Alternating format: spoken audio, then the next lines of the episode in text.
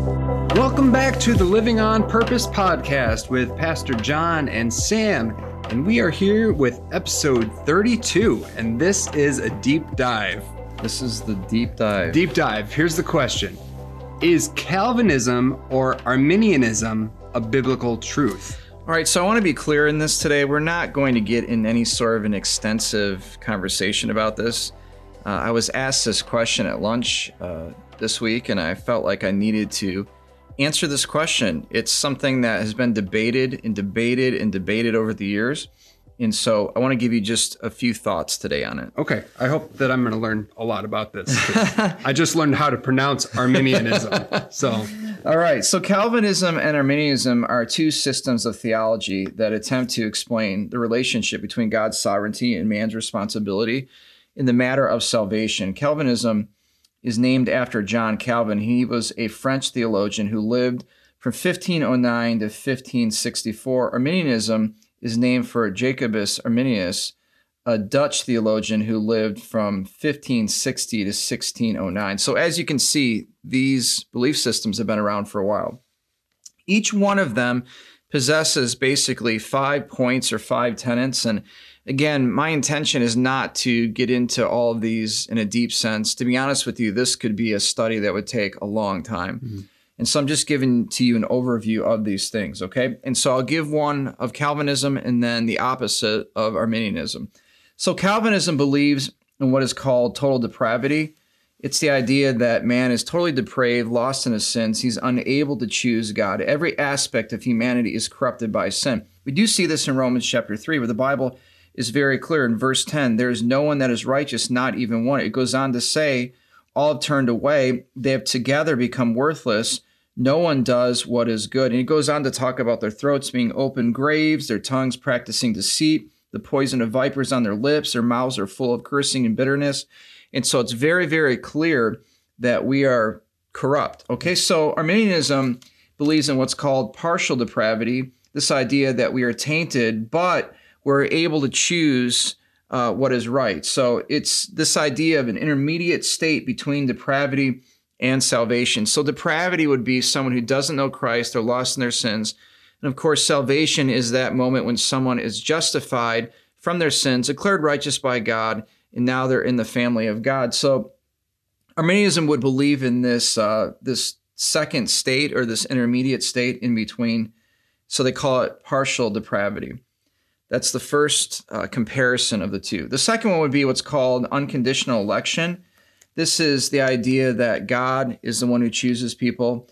God does this independent of man. We see this in Ephesians chapter 1, where it talks about we are chosen. It says in verse 4, He chooses us in Him before the creation of the world to be holy and blameless in His sight. It talks about in verse 5, we are predestined to be adopted as His sons through Jesus Christ in accordance with His good pleasure and his will. It talks about all these things. In verse 11, it says, In him we were also chosen, having been predestined according to the plan of him who works out everything in conformity with the purpose of his will.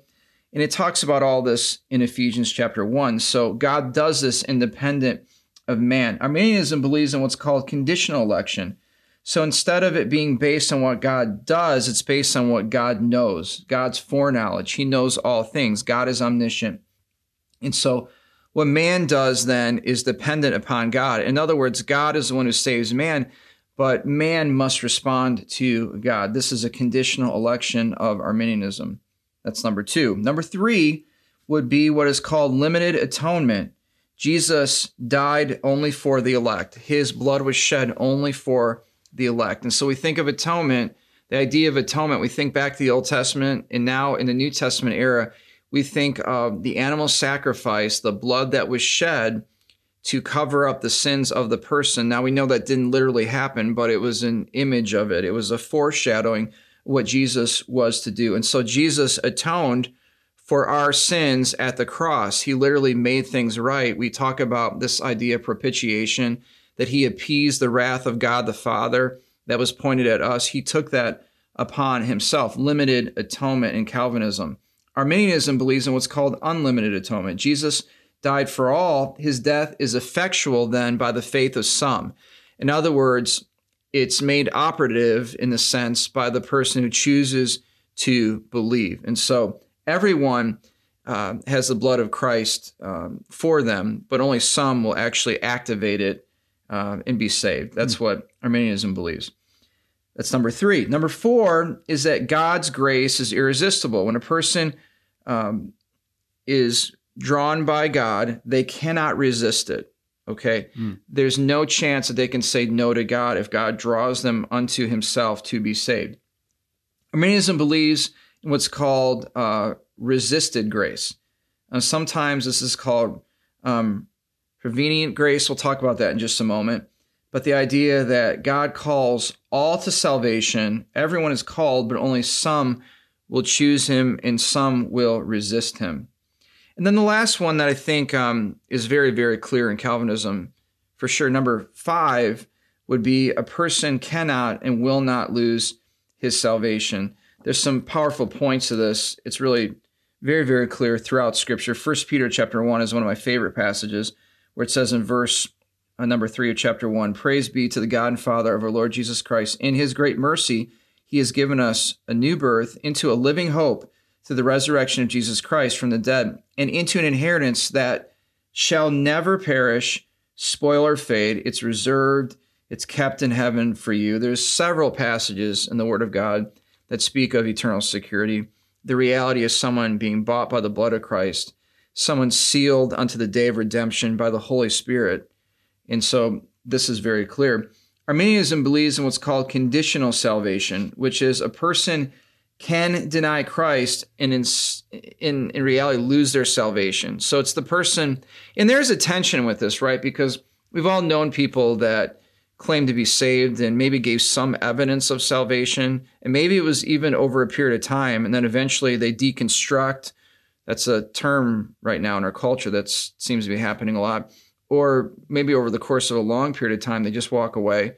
They give up on God, give up on the church and so the question is always, what do we do with that kind of person? Is that person, uh, do they lose their salvation? Did they ever have their salvation to begin with? Those are the kinds of questions that we deal with. I very emphatically believe you cannot lose your salvation based on what the Word of God says. Okay.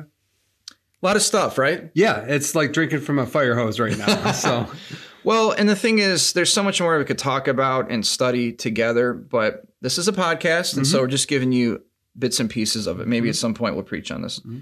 So, prevenient grace, let's talk about that for a minute. In the context of the ongoing Calvinism versus Arminianism debate, prevenient grace is referred to in order to object to the Calvinist doctrine of irresistible grace. This is the reason why, in both modern and historic times, is also been called resistible grace or pre regenerating grace. This is what I was talking about, about that intermediate period between someone living in their sins and someone actually being saved. This is what Arminian would say. Since denying the necessity of God's grace prior to a sinner's conversion is clearly against biblical teaching, the non Calvinist theological systems have to affirm a doctrine of grace that precedes a person's exercising of saving faith. Since non Calvinists do not believe the saving grace of God always results in the sinner coming to Christ. Christians down through the ages have referred to a type of grace that they call prevenient. Okay, so the point of this is is that an Arminian would say that the Holy Spirit draws someone to themselves, but that person can say no to God. They don't have to be saved. Where a Calvinist would say, if you're drawn to God, you will not reject God. Hmm. So simply put, uh, prevenient grace is the grace of God given to individuals that releases them from their bondage to sin and enables them to come to Christ in faith, but does not guarantee that the sinner will actually do so. You understand the point? Like, yeah, it's the person who they understand it, they're drawn to God, but they're choosing not to give their hearts to Jesus. Mm-hmm. That's what uh, Arminian would say. Mm-hmm. Thus, the efficiency um, of the enabling grace of God is determined not by God, but by man. And so that's that's kind of a, a, difficult thing to think about, right? Like what they're saying is is that ultimately man makes this final decision. So there's a lot we could talk about with this. Uh, I think you can tell clearly by what I'm teaching and speaking on right now that I would lean in a Calvinistic sense biblically speaking. Now, that may scare some of you and it may shock some of you even, uh, but it's important to understand that God is the one who's the source of all things. He is sovereign. Now, I have some issues with Calvinism. I'll speak to that at the end. Um, so let's get into the meat and potatoes part of this. Okay. All right. Yeah. So, what should we do with this kind of a debate? I think we should reject it. Oh, I mean, how many times have I ever talked about Calvinism versus Arminianism in a church gathering? How many times have you ever heard me talk about it? Maybe two times. Yeah, maybe in mentioning it, Yeah. but we but you haven't dove deep into it. no, and we're not going to. Okay. I've had people come and sit in my office and they're like, they want me to take a stand in this area. And I tell them, I refuse to do that. Hmm. There's certain things that I believe, but there's certain things that are more disruptive than they are edifying to the church of Jesus Christ. Mm-hmm. And so that's the answer that I would give to why we should reject it. It's been the source of controversy and disunity more than any other debate in my lifetime. That's I, huge. I really believe that too. yeah. I've seen people that want to fight to the ends of the earth for one or the other, and they don't even understand the total viewpoint of either one. And the reality is, they may hold to one or the other, but they're not even living the way that we're called to live as believers in Jesus, as members of a New Testament church. They're not serving, they're not impacting, they're not loving. And so that's why I think there's some things, obviously, that we would believe here at Emmanuel, but there's a lot of things here that are just not worth arguing. So, what do we need to know and believe? Okay, here's what I would say to you, and this is my ultimate viewpoint of this debate. Because let's get into what I think is the most debated part of this, and that is the unconditional election. The idea that someone who's drawn by God is going to be saved no matter what, and some people are not going to be drawn by God, and in essence are going to go to hell. And that becomes an emotional debate, right? Mm-hmm. Here's what I would say to that, okay? Sovereignty and free will are a mystery from God, and they're both happening. They just are. Hmm. Sometimes you want to lean on one or the other, and you cannot lean on one or the other. You must look at both of them as being important to the process. Okay, so in Calvinism, the point is God is sovereign. God is sovereign. God is sovereign. And I would say, Amen. Absolutely. Mm-hmm. In Arminianism, they're not going to debate that God's sovereign, but the focus a lot is on man. Man does this. Man focuses on this. Man comes to Jesus. Man wins people to Christ. All these different things. And there's some truth to that and some error mixed in with that, okay? And so let's look at what the Bible says to prove my point. 2 Peter 3 8 through 10, the Bible says, But do not forget this one thing, dear friends. With the Lord, a day is like a thousand years, and a thousand years are like a day. The Lord is not slow in keeping his promise, as some understand slowness. Instead, he is patient with you, not wanting anyone to perish, but everyone to come to repentance. Hmm. It's pretty powerful, isn't it? Especially the word everyone. Everyone. That sticks out to me. John 3:16, we know the verse, right? For Mhm. God so loved the world that he gave his one and only son that whoever believes in him will not perish but have everlasting life. For God so loved what's the word? The world. The world. God loves everybody. That cannot be denied. The Bible's very clear in this, Mm. okay? And so we would look at this reality and we think, well, you know, that that answers it, you know. Calvinism is wrong and God died for everyone. Yes, but then the Bible also says in John 6 and verse 44, no one can come to God. No one can come to Jesus. He's talking about himself. No one can come to me unless the Father who sent me draws them, and I will raise them up at the last day. What's Jesus saying? Nobody comes to salvation without being drawn by God. You don't do it in your own power. There's nothing good in you that's going to draw you to God. You don't do it of your own volition. That's not a reality. Hmm. And so, what you're seeing here is you're seeing the reality of free will and sovereignty working together. You see it throughout scripture where a person comes to Christ. They choose to accept Jesus Christ as their Savior, but they could not have chosen Jesus unless the Holy Spirit, the Father, the Son, did not draw them to God. And so it's a mystery. I like to use the illustration of the coin. Take a coin, there's two different sides, but how many coins are there? There's one coin. One coin, two different sides. Hmm. And so free will and sovereignty are like a coin, two things, but they're both on the same coin. Now, what is bigger and stronger? Well, clearly sovereignty is. If you could see what I'm doing right now, I'm holding up my fist. That's the free will of man. And then I'm putting my hands in a big circle around my fist. That's the sovereignty of God. God is God. We are not. He's in Mm. control of all things. By the way, before you begin to say, well, that's not fair that God would do this or that, be careful that you don't say that because God is God. He can do what he wants to do. Hmm. Uh, he makes the rules, it's his standards. Okay. So remember that. But the reality is, is that free will is within the sovereignty of man. But there is this beautiful and mysterious, I believe, interplay between sovereignty and free will working together. It's a mystery. You say, Well, I want to understand everything. Well, that's not how it's going to be. Romans 11 talks about who can know the mind of the Lord. Mm-hmm. He's way above what we're thinking and what we're trying to accomplish. And so, as a result, this is what I would say do not debate what the Bible makes very clear. Okay?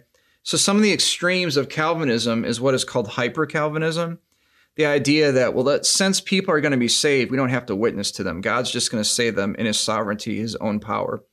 But that rejects the great commission in matthew 28 19 through 21 where jesus very clearly before he ascends to heaven he tells his disciples to do what? To make disciples. Mhm. to go to teach to baptize make disciples. So we're told to do that also i read the verses in first peter it is it is wrong theologically to believe that you can lose your salvation. So I think the reality is when I see someone walk away from God and they permanently walk away from God, and sometimes it takes time to see if that's permanent or whether that's just a phase of life. We like to call it being backslidden. Sometimes it's not my, you know, place to judge or to determine whether they're really saved or not. But I really believe when someone walks away that they truly demonstrate over time that they were never really saved to begin with. Hmm. It's a tough thing to think about but that's really the reality. So there's certain things that are very clear in God's word, but there are some things that are not very clear. And I would say let it go. There are mysterious realities that we can just leave with Christ. And I would tell you, these things, many of these things have a zero impact on our practice as disciples of Jesus.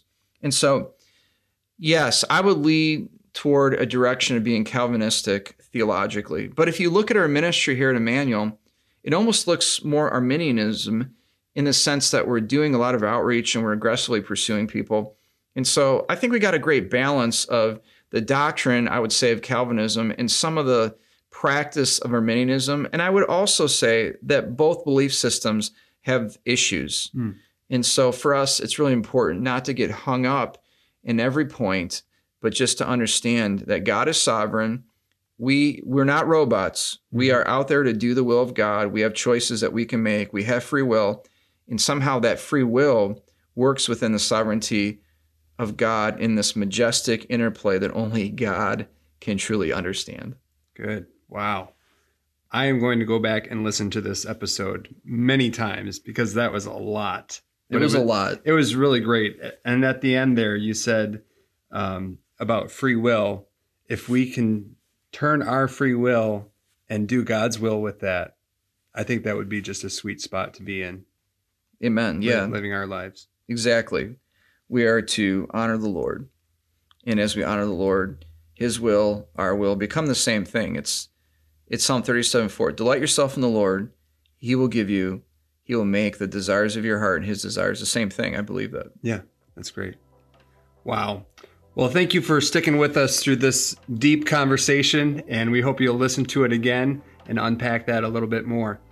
If you have another question you'd like to ask Pastor John, you can email him, john at weareemmanuel.life, and we will talk about your question on a future episode.